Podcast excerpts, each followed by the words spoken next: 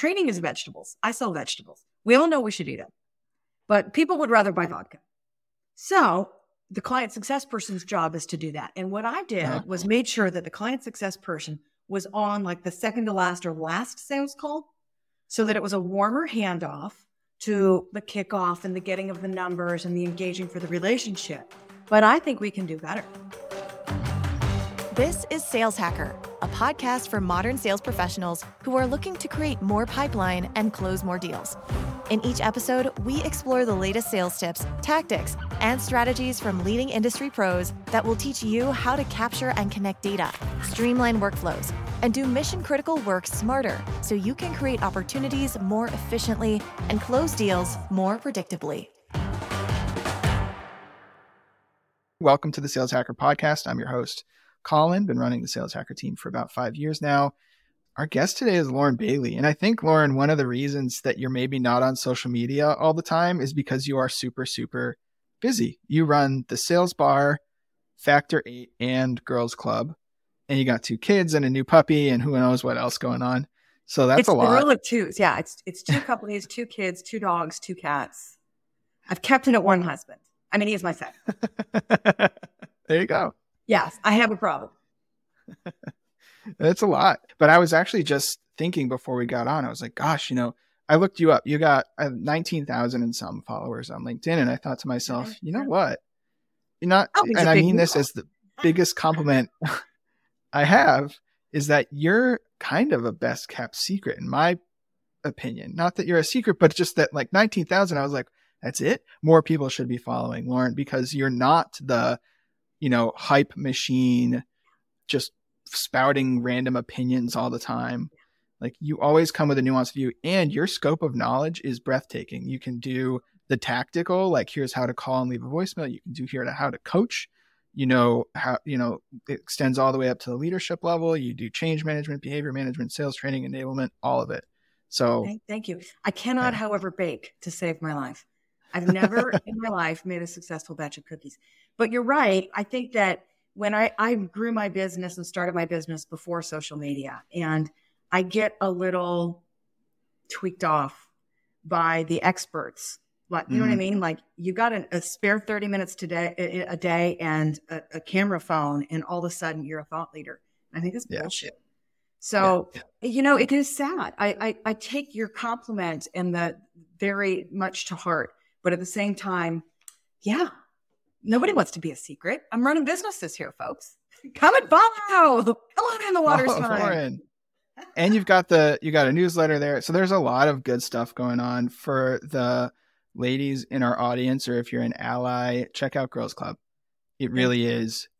I know a oh. couple people who went through the program and they never stopped talking about it to me. Like every time I talked to them, they were like, by the way, by the way, like, yeah. Yeah. Yeah. It is that addictive. It like we are literally changing lives. So it's hard to count, Colin, but I think that we can confidently say we've been part of over 300 promotions. Holy and crap. it's really cool. So we're on our fifth generation, and right. So it's a cohort a year, which, by the way, I'm excited to announce here for the first time. We're launching an on-demand version this year. no is, shit. Yeah, I'm so excited about that. So here's the story three weeks ago, I was at a conference in Chicago. An old buddy of mine comes out, Rob Beatty, and says, Hey, I've got two women for you. When are you running your next cohort? I'm like, in 11 and a half months, because we literally just kicked off. just started. Yeah. So that's a bummer, right? And then, you know what else was cool that happened was there was a panel, I wasn't in the room on leadership. And somebody in the audience stood up and started talking about Girls Club. People came and told me afterwards. It was like 15 minutes long. So people are passionate about it and we're we're we're changing the future of work and that makes me immensely proud. You should be. It's really it, it is amazing. And when you say that's why i was it stands out to me because when you say you've been a part of 300 and some promotions because it's i mean up to date cohort based you're really part of it. This is not people yeah. at arm's length. This is like oh, no. you've no, it's so with that conversation. Colin, like 50 to 100 women graduate as proteges in six months every year. And the last time we looked, which I think was generation three, stat not four, doesn't matter. 70% of the cohort who were rep level were promoted before it was even over. Like that's incredible. It's fast. It's fast. and get this in Chicago, I also ran into Julia Bourne, who was our protege of the year in first generation. Shout and out, she, Julia. Hi, Julia. She's now a vice president and about to be promoted again. Like she was a team lead, be clear. So she's had a promotion every single year and just keeps going higher and higher. That's mind blowing. Neat. But also shout out to Market Source, who puts somebody in the program every single year because they've got a commitment to that. So mm. those are the mm. people who are the real heroes. Because here's this, here's another kind of horrible stat. More than half of the women who come into the program, their companies don't pay for it. This is a leadership certification. We all know how hard it is to find good sales managers and how often we make mistakes in promoting the wrong people or hiring yeah. from the outside and they don't fit, right? It's a program we run at cost with a hugely proven track record to produce a high performing sales manager and the companies don't pay for it. It just breaks my heart. So we have great sponsors like Outreach who do pay for it and help women take advantage of the program. Thank goodness. And mm-hmm. you know, those companies that aren't paying for it, my my guess is that the folks who go through the program when their company hasn't paid for it, they go find a better job. You bet they do. You bet they do. And I've got squawkers yeah. who want to recruit these women. And for the first three years, I was like, oh no, Chinese wall. And now I'm like, you're not going to pay for your woman to come in the program. I'm going to make her fantastic, shine a big spotlight, and she's going to go with a better JOB. So we have, in fact, it's open right now. If you go to wearegirlsclub.com, you can see right there, we every year award top 25 companies where women want to work. Those are the companies we like to send them to. So you can, by the way, vote for a company or nominate your company there right now. I remember voting for Outreach last year. There you go. It's open. Yeah. Now's the time. Lauren, it's been a while since we talked. And so like the theme of You're a daddy show, now. Does everybody know? Dad now. Yeah. I don't know. I'm a dad now. I have a three month old at home. He keeps me busy. He's awesome. But you know, like I was preparing for this chat and I was like, oh, what do I want to ask Lauren about? Cause, you know, for, I think for the first time I just have you for like an hour to ask you anything I want. And it struck me that we haven't really had this kind of in-depth chat since before the pandemic. And so a lot has changed. and there are actually things that I think I'm going to ask you that I've asked you before and I just kind of want to see what your newest thinking is. And in fact, we have some questions from the community later on. You did an Ask Me Anything session with Sales Hacker. Remember this? This was in 2020, mm-hmm. like right at the start of the pandemic. Wow. And there are a bunch of questions there. And so we're going to bring those back up. We'll shout out some of the members who asked later on, and we'll ask you for your latest take. And uh, this will be you know, fascinating we'll be because you know. I have yeah. no recollection of what I said, right? so you're going to have to be like, oh, new answer, or literally it was verbatim of what you said last time. I'll let you know if you're doing a complete 180. Perfect. It's like fun. It's like a quiz. I love a game show, Colin, and I have a buzzer of any kind. So you can yell if you want. Make the dog bark. I like it. Let's not teach um, the puppy to bark, Colin. One of the yeah, one of the things that I just wanted to ask you about is because I'm kind of in my little bubble in tech. And I know that you work with a wide range of professionals and companies. And there's a lot of talk about an economic turn down. And I think that's felt in tech. I have friends and family that work in, you know, manufacturing and the energy sector. And they're like, what are you talking about when I say economic turn down? Yeah. Can you like help me calibrate a little bit? Is this mm-hmm. something that you're seeing and feeling in the sales yeah. world and other industries, or is this a tech thing right now? What do you think is going to happen? Thanks for that. It, I do have, I would say about 20% of my customer and following is tech related, SaaS and technology, and then we go wide from there.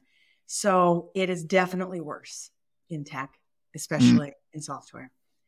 And thank God it's not felt everywhere as strongly because I have, you know, fellow training businesses shutting their doors and, and laying off their staff and oh. we're not in that situation. But be clear, it it ain't easy out there, yeah. right? So I'm ready to eh, I'm ready to use the R word instead of just economic downturn, right? I understand experts will tell you it's not officially a recession until probably it's after a recession because they're using lagging indicators. But yeah. the other sectors, things have slowed but not stopped.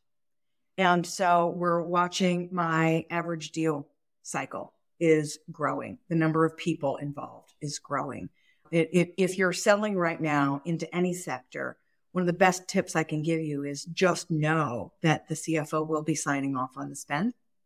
Mm-hmm. And so if you're not mapping out that step by step decision process, length, and people, then you're just inviting a bad surprise down the road. So that's more than just in software sales. You're seeing that the CFO is signing off on deals pretty much everywhere right now? Yes, absolutely. So we work with services, manufacturing, distribution, logistics, medical, pharmaceutical, gosh, franchisees or franchisors. So, and uh, yeah, there's, it's felt everywhere. They're still spending, they're still buying, but they are more cautious and they've slowed down. Mm. I think what's also interesting is that I think we should talk about post pandemic employees, right? So I've been kind of screaming for years from my soapbox, hey, everybody, like the, the slowdown's coming. People are retiring, fewer and fewer people in the workforce, fewer and fewer people getting into sales. There's a crisis coming. And I think that COVID sped it up, right? It took something that was mm-hmm. going to yeah. generally happen over the next 10 years, and boom, nobody can find employees. For sure. And that's everywhere too. It's so, really impacted sales cultures. Like, so we did a couple road shows last year. We went to five cities in, last spring and, la- and five cities again last fall. And uh, people were, it was interesting. There was a split. Some people were desperate to get back together. These are like the millennials who kind of somewhat miss office culture and going out for a beer after work and just talking shop. And like no Gen Zers showed up to these things. They're free events with free food and drinks and some sales knowledge, but almost no, you know, budding, you know, new sellers showed up. And it made me realize that they don't really know what they're missing because a lot of them have never right. worked in an office like the last three years. Right. You're so right. They don't know what they don't know. I'm, I went right to my mom brain there, Colin. My kids were in, let's see, like third and fourth grade ish, in fifth, right? Three, four, five, th- those areas during pandemic and staying at yeah. home. And they didn't want to go back to school. They liked being online. And and the way I noticed the difference, however, is that pre-pandemic, we were always having play dates and sleepovers and birthday parties. And post-pandemic, literally came out of my mouth, Cameron, I'll give you $20 if you'll invite a friend over. oh my God. That's just, I mean, I get that that is oh, poor oh, no. and wrong parenting on many levels, but like they just, it's different, right? They've been taught not to socialize because those formative years it was missing for them. We'll see the same in math skills down the road, but oh yeah, right. So yeah, that's that. I love that you shared that with me. Thank you. They didn't know what they were missing. So when I'm out talking to folks through our client base, and we call everybody friends of Factor Eight, we like to keep a tight community that helps each other. And um, most folks don't want to go back in the office. There's, I would say, the very vast majority are continuing to stay either remote or hybrid. You're so, talking sellers or leaders too? Sellers and leaders. Mm-hmm. All of them. Sellers and leaders. I think that selling from home is much easier than managing from home. Right. When I talk to sales oh, manager, sure. it's tough on them. It yeah. is, Right. And I get yeah. that. And it's really tough on the new hire as well. Yes. And it's really tough on the training and enablement teams who have tried to figure out how to onboard people and keep them ramping quickly. Because let's be honest, like there's a few things I need to say about sales onboarding because this is my sport. One, it's a race. Okay. Mm-hmm. Companies need to hook sellers in the first three to six months or they lose sellers, especially because we bring people on at this BDR level now yeah. When I say now, folks, if you haven't been selling for more than 10 years, it used to be that you were just a seller, right? You went and prospected, found the business, built your book, and then sort of, you know, constantly were told to prospect, but didn't because you didn't have to. And and now we start people in sales with the hardest part of the job, right? That prospecting, very tip of the sword, cold calling, even when we say it's warm calling experience that vast majority of sellers do not like. So how do you hook them? Well, we try fun, harder, remote. We try community, harder, remote. And we try success. And I think success is the most addictive. When I feel yeah. good at it, right? When I feel good at something, I'll keep doing that something. When I feel successful at work, I'll keep coming back to that work. And studies show that when I feel successful at work, especially as a man, that is like an 800 times proof point to having a happy life. Like 800 times higher than health, marriage, anything else is I feel happy at work. I'm a happy dude. And I can attest to that. Yeah, right? yeah, a lot of my self-esteem is tied up in my work. My, you know, it's funny for me is tied up in other people's perception of my work performance. Oh, now that was insightful. Your therapist not super healthy. a really deep conversation about this.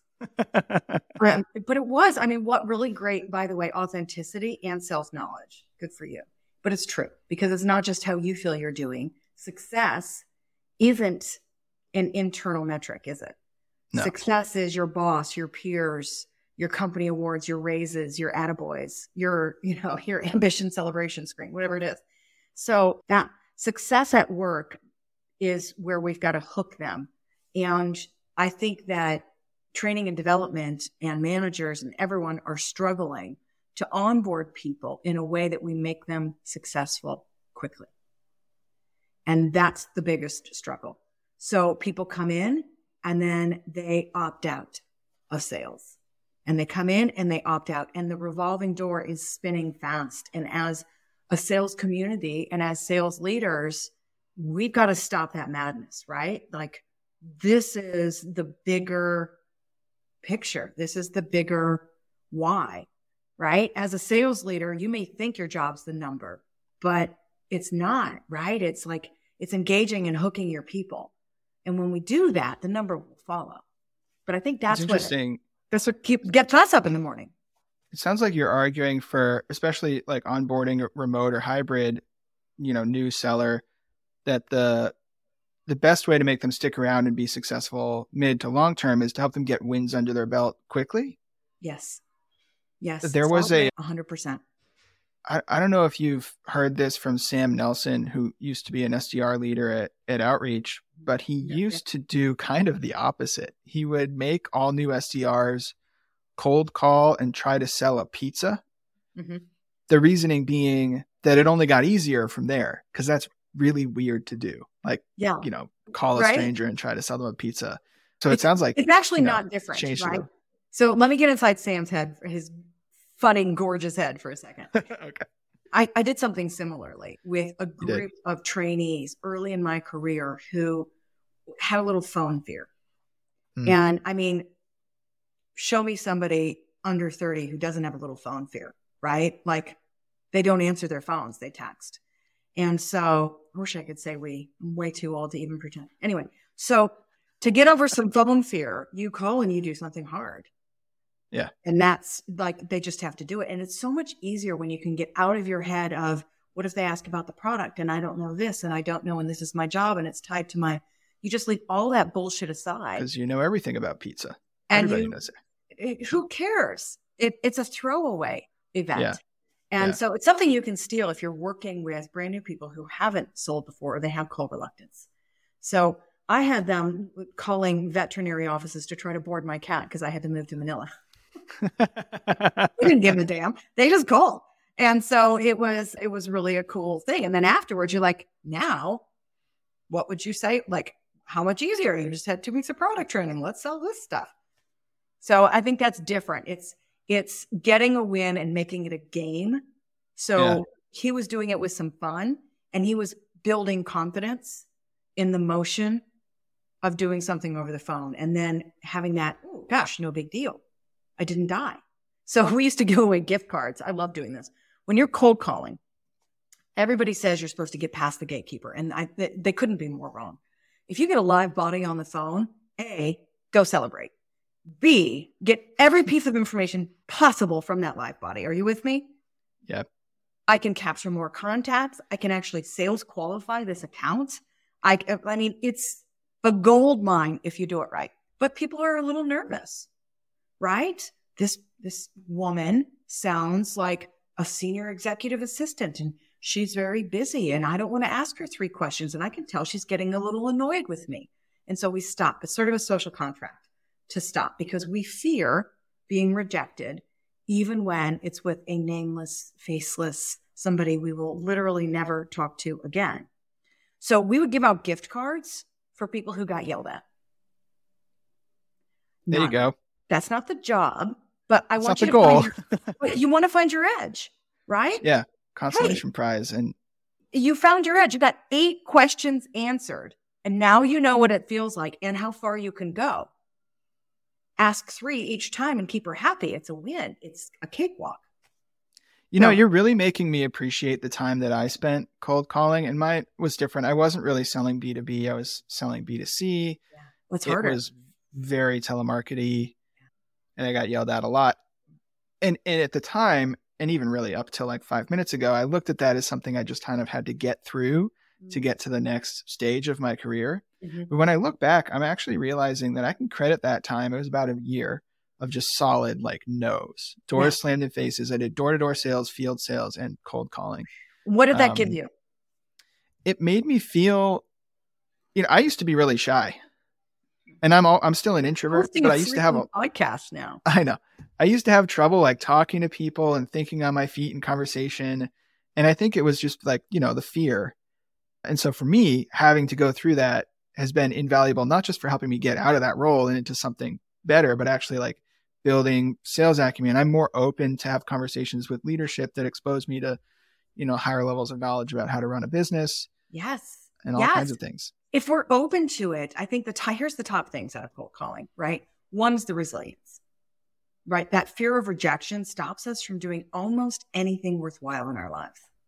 Read a little Brene Brown, folks. Like get in the arena and just freaking go for something. And She's that great. is learning that. Yeah. Shout out, Brene, if you're listening, and we know that you are. Oh, I hope you listen to Colin. You should, Brene. You're amazing. Nothing I want to tell Brene Brown what to do. Okay, back on track. The the second thing that cold calling does for us, if we let it, is a business MBA. Mm-hmm. Okay, you may be selling the same thing or the suite of same things, but every single business that you're calling to works differently and is run by different people and different personality. Like you can learn. So I do all the time, just interacting with my customers. I know mm-hmm. so much more about business than somebody who's only grown up in one business because I get to see 20 at any one given time. And then I think that the third thing it does for us, there's the education piece and there's the resilience piece, but I think it also helps us really learn how to connect to people because mm-hmm. that's the sport right? If we can get over the rejection side, it's not just can I get you to book a meeting or learn more? Can I get you to connect to me? That's the sport. Yep. And and when we look at it that way, we build the resiliency. We build that learning mindset when it's about improvement. And I think as if you don't mind, I'm going to offer a tip to sales leaders in building that. Yeah. You got to embrace the rejection. When we stick our head in the sand about I'm not going to get hung um, up on or yelled at or rejected. We pretend it doesn't happen. How do you think the 22 year old feels who's going through that? I mean, it's basically like professional gaslighting, kind of, right? Oh my God, you're right. You're so right. It's it's like it's like hiring a quarterback and not mentioning safeties or yeah. defense. You know what I mean? Yeah. Like, oh, you can't do that to kids. And so yeah. they feel I'm going, I'm going right back to Brene here. They feel shame. Mm-hmm. They feel it's personal. And so they have to armor up to go to work, don't they? Have you ever had a job where you had to armor up before you went? Oh yeah. Oh my gosh. It's soul sucking, right? I didn't last. I did not no. last in that job. No. no. I lasted a year and a half at my armor up job. Yeah. There's a lot of money involved. That'll do it. Yeah, some golden handcuffs. Ugh. But I'm literally, it was a year and a half to the day because if I stayed one more day towards the big bonus, right? Like I just had to do it for my own mental health. So mm-hmm. armoring up to go to work sucks. And it's a guarantee your, your staff will never stay in sales and they won't come back to sales. So we have to teach young people to love sales. We have to show them that rejection is part of it. And we have to show and help them deal with that. We have to engage them in not just our companies and our products, but with each other and with this sport of selling. Because I, I, I got to say, selling is an amazing profession and career. And we're rejecting people too early, or they're rejecting them. I think you're 100% right. And we were talking about, you know, so that happens in onboarding, right? People decide pretty quickly, do I love this or do I absolutely hate it? Do I have to put on my armor for this? And I know that, you know, now a lot of people aren't onboarding in an atmosphere where they can constantly hear their friends yeah. and their peers and even the people they don't like on the team making good, bad, bad, yeah, ugly exactly. calls. Yeah. Like I mean, we learn a lot from bad calls too. You're right. Yeah. And so like people have Kaya and like call recording stuff and call coaching stuff, but you know, how do you uh, so I'm a sales manager, right? I'm onboarding a whole bunch of new reps. Do I just send them like, "Hey, here are some great calls to listen to?" How do I do that well so I yeah. know it actually makes an impact? Yeah, yeah, yeah. Well, listen, learning is not an individual sport. It's a group sport. So the, there's telling and there's training and there's coaching. And I think the vast majority of us sales managers, I know I did, confuse them, which is why you constantly hear new managers saying, I keep telling my team to do X, Y, and Z, and they don't do it. Well, because it wasn't a telling game. This was a training game or a coaching game. So when you want people to learn from recorded calls, then you have to help them internalize. A passive listen does not learning make, right? A passive listen is going to give you some exposure. It's the telling. So here's how you translate that into actual learning. But here's my number one way to do it. I call it the pause game.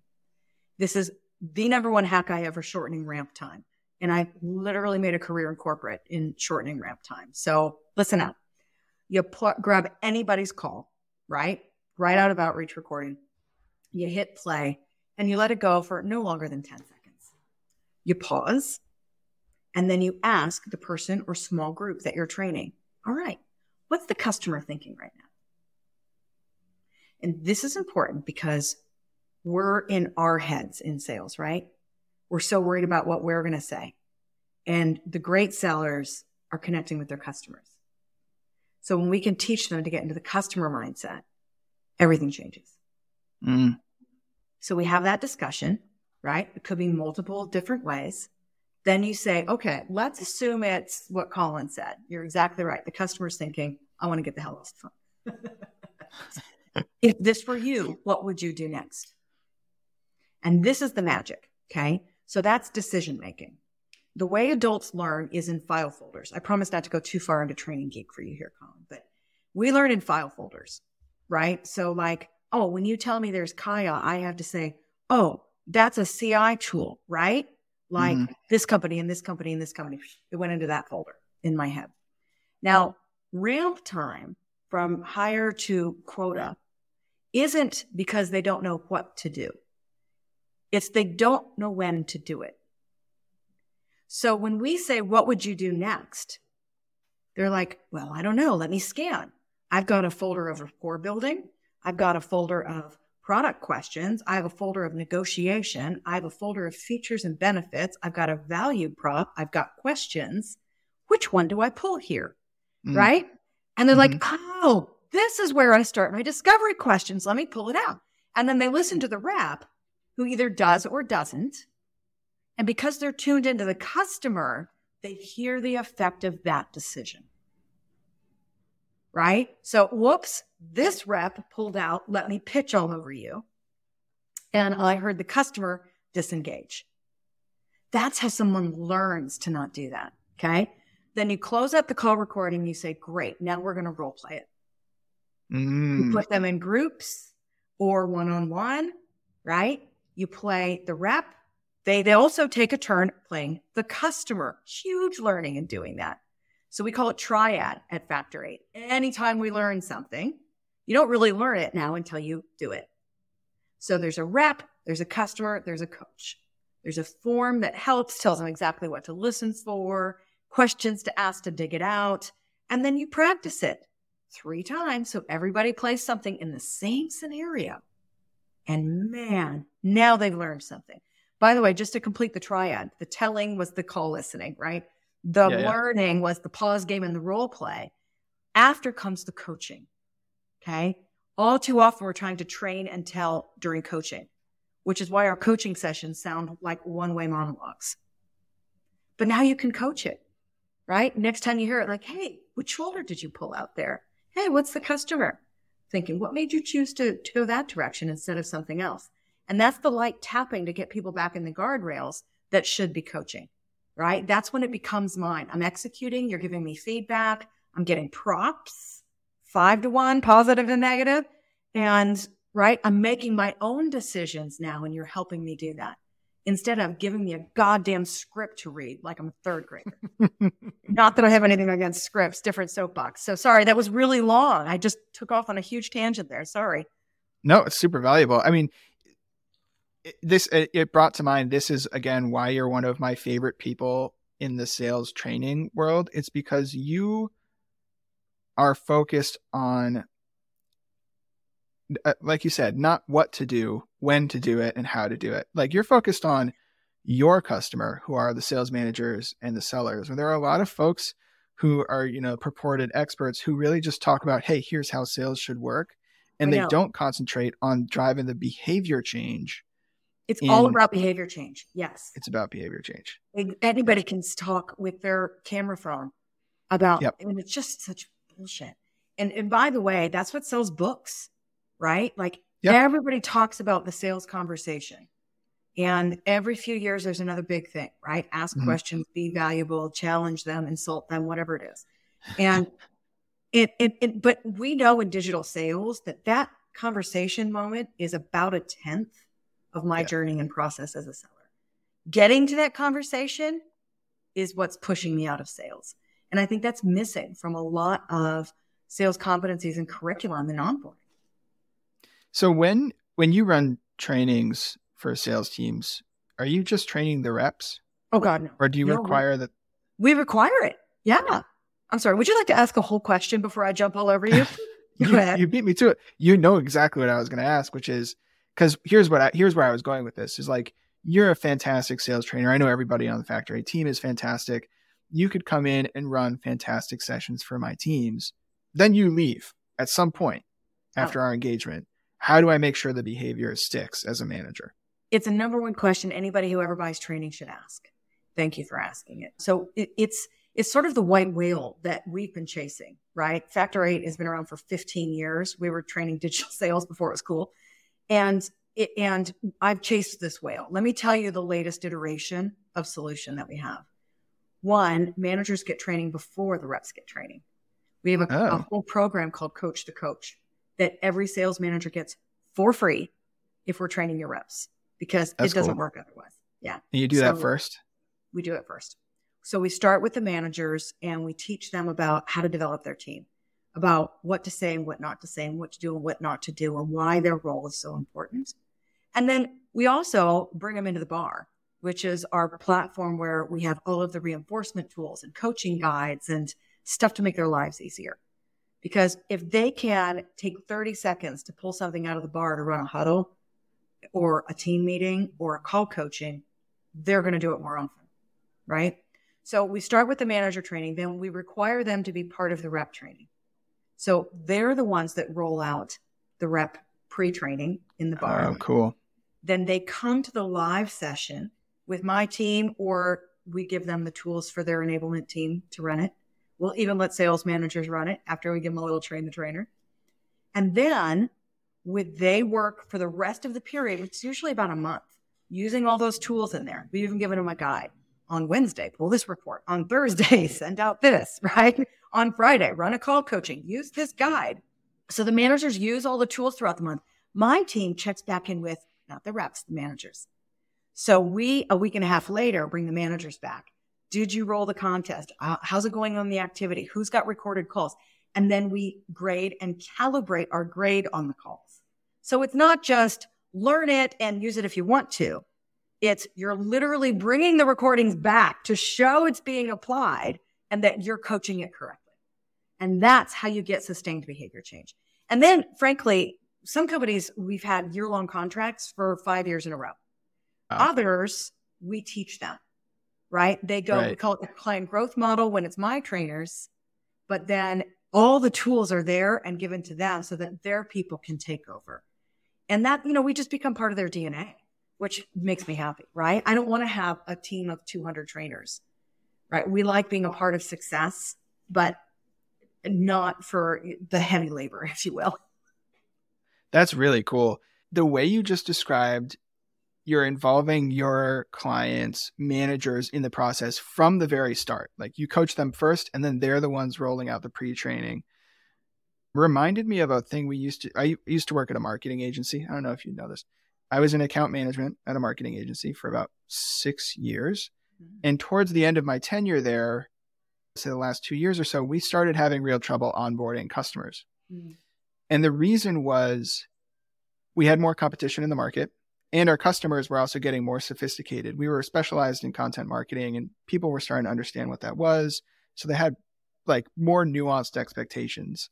And so by the time they got through this whole sales process and had to start onboarding with an account manager, they were annoyed at every question because they had already explained it all.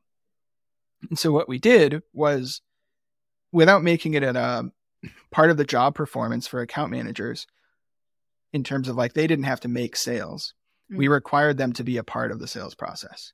We reduced their account load. Mm-hmm. We sucked up a bunch of their time being on sales calls when we knew that the prospect was qualified. And onboarding started from the first demo, and discovery started, uh, you know, and strategy work started from the first demo. And like I said, it sucked up a bunch of their time, but they had less churn. I like that.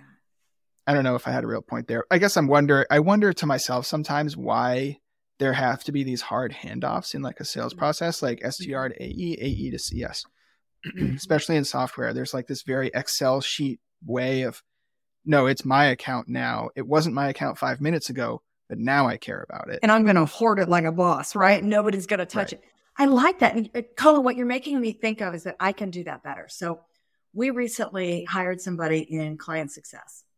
And the reason we did that is that we don't sell training as an event anymore because we think that's broken, right? We'll do an mm-hmm. event, but then we're also going to work with you afterwards, before and afterwards, right? To keep the skills yeah, alive yeah. and help make Smart. learning something you do, not something you did. And so it, we're now in the renewals business, aren't we? So, and so this client success person is there to make sure that we're keeping our executives engaged. Because I will tell you, nine out of 10 sales leaders, crazy busy, right? They're going to buy it and forget it and we can't get them to re-engage with us saying hey look we moved this number and hey look we moved that number and bobby is like number one now and isn't this exciting because it, it's not on fire so they don't care like mm-hmm. let's be honest training is vegetables i sell vegetables we all know we should eat them but people would rather buy vodka so so the client success person's job is to do that and what i did uh-huh. was made sure that the client success person was on like the second to last or last sales call so that it was a warmer handoff to the kickoff and the getting of the numbers and the engaging for the relationship. But I think we can do better. Right? I mean, there's a balance for sure because it does suck up time. You it does suck up time. Out, I, I got what's the time investment that prevents churn. Did your close rate go up? Absolutely. See, yeah. because if not just the churn once they're closed; it's that well, company A literally has my client success guy who will be my relationship forevermore on these calls with me right now. I'm important. I'm going to choose. The other one. thing we found it was close rate went up, churn went down, account manager ret- retention went up. We retained our teams better because they had, they weren't handed like a pile of shit after the salesperson finished yeah. anymore. They like had a rapport. But also, we found we were able to close bigger deals because often in the period of that, the account manager would raise their hand and say basically like, "Hey, you're not buying enough. You know, but I, I have no skin in the game here. You need to buy more stuff. In fact, it would benefit me if I waited to tell you this, but like our relationship will be you're sour. Yeah, yeah. I am um, literally taking this note right now. it was it worked for us, and like, you know, I frankly I think we got lucky. I think it was a pretty iterative process for us to find the right balance of involvement because you know the time cost, but and, and listen, um, that happened with us too. It was iterative. I used yeah. to train the reps and then have a 15 minute with the manager saying, Hey, by the way, train them this, keep it alive. And I learned that, you know, it, it just, it also, just because the manager went through the training doesn't mean the manager can coach it. Right. So our most famous class is the Swift intro. It's a way of starting a cold to warm call that actually engages somebody and keeps them talking to you. And it, it just, it's like Colt 45, baby. It works every time. And so that is an old person joke. Just Anyway, so we go to the class. Everybody's listening to it. Everybody's taking it. Everybody's a part of it. Everyone's heard it afterwards. And then we go and say, write yours. And without the coaching in the class, 50% of the folks will write it incorrectly. It's just, it takes a minute to move the mind mm. and to really apply it. And yeah. what I saw that afterwards is almost all of my sales managers would coach it incorrectly because it's yeah. different. We're teaching them to do it differently. And what they've always done is here. And what we're telling them to try is here. So they don't automatically download it and become a great coach of it. It's hard to do that. And yeah. so that you've got to involve the managers even more. And it's, like I said, it's iterative because the next question is, well, how much time does that take? So one of the first things we do is put everybody through a time management class. So we've got a sales and a manager level of own your day, which is literally written for only the sales profession of, you know, how to get more productivity out of your day and, and make time for the stuff that frankly is the reason you got into management anyway, right? All that good coaching. So awesome how holistic that all is. That's the uh, idea, right? Is let's let's help people feel successful at work. Let's help people love coming to the job. Because I'll tell you, my first six months in sales management, I don't know which would fill up more bottles, the wine I drank or the tears I, I shed. It was not a time. Yeah. Probably one to one ratio. So, Lauren, towards the end of our our conversations for this podcast, we do something we call maybe good advice. And oh, that's just because, you know, I don't make promises on behalf of our guests. So we've got some questions from members of the community that we'll put to you and you can just tell us, you know, good advice, bad advice, give us whatever you want. The fun t- thing this time is that you've been asked these questions before. Oh, this is going to be great. And you'll be like, same advice, different advice. yeah. I'm ready. I've got my but, buzzer. So these questions are all from before the pandemic. So we've got our super producer Marcella here with the questions. Yeah. Do you have them, Marcella? Yeah. I'm questions? ready. Ready to put go. Lauren in the hot seat. okay. The first one is from Graham Gilovich. And they're asking which outbound channels are you seeing teams use with the most success right now? And in what mix? Mm. All channels is the answer. And the mix is, I don't have an answer on the mix but I do have an answer on the how. So my maybe good advice is use your social and your email for brand awareness. Use your voicemail for personal branding and awareness and never try to sell anything in those first three channels. Pick up the damn phone and get them voice to voice to do so. You know what? That's pretty damn close to the last answer you gave. And and honestly, I'm surprised on that one because the last answer you gave, like I said, was at the start of pandemic.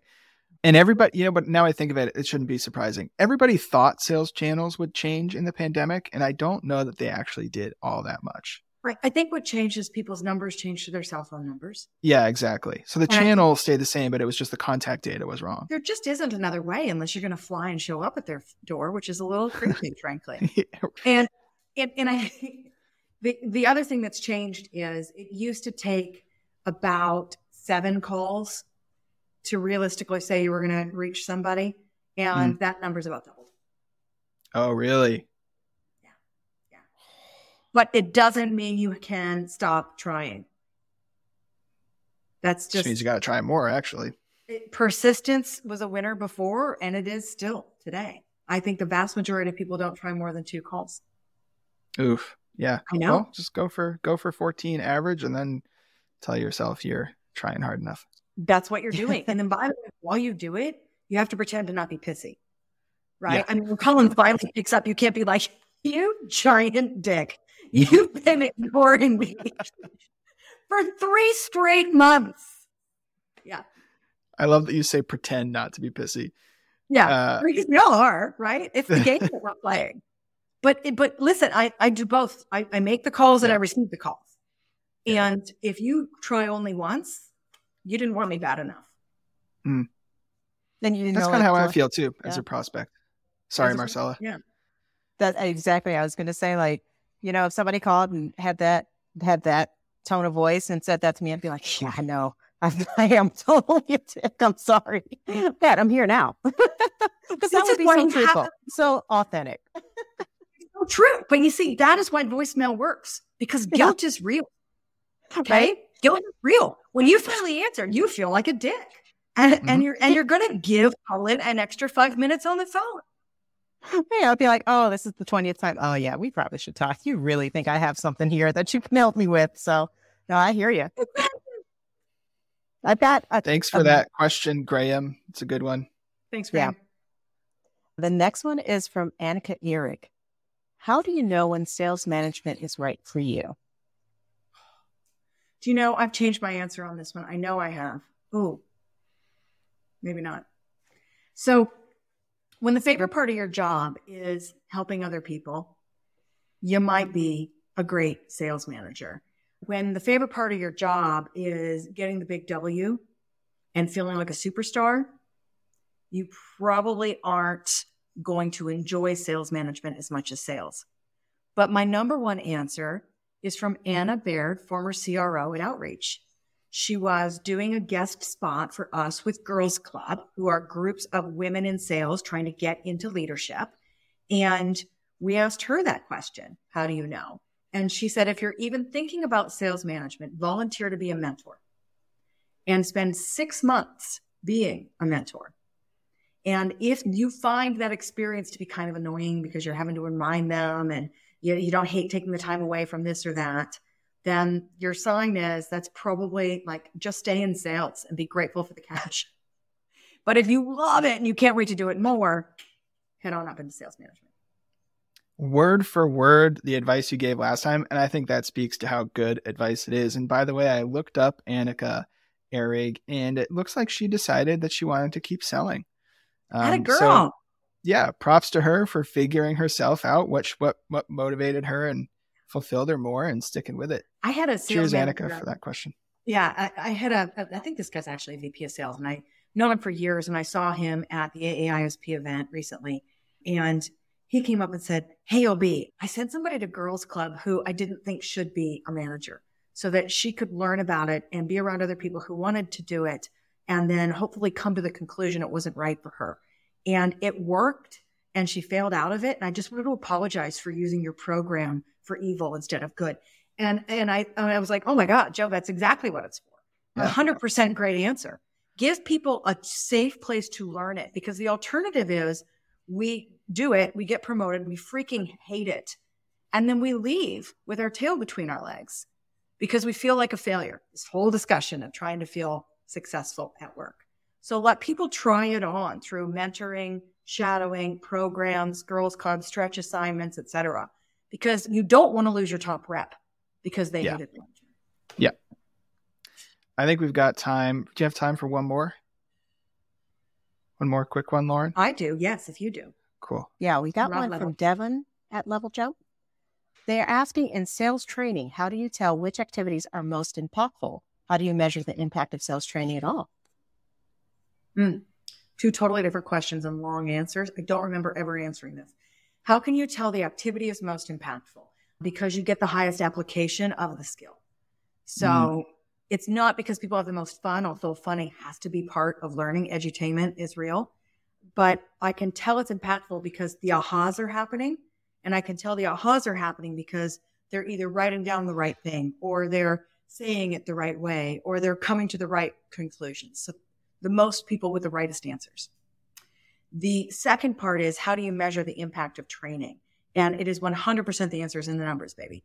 So in sales training, this isn't about like communications. It's not, it, of course it is, but it's what I'm saying is it's not this esoteric theoretical thing.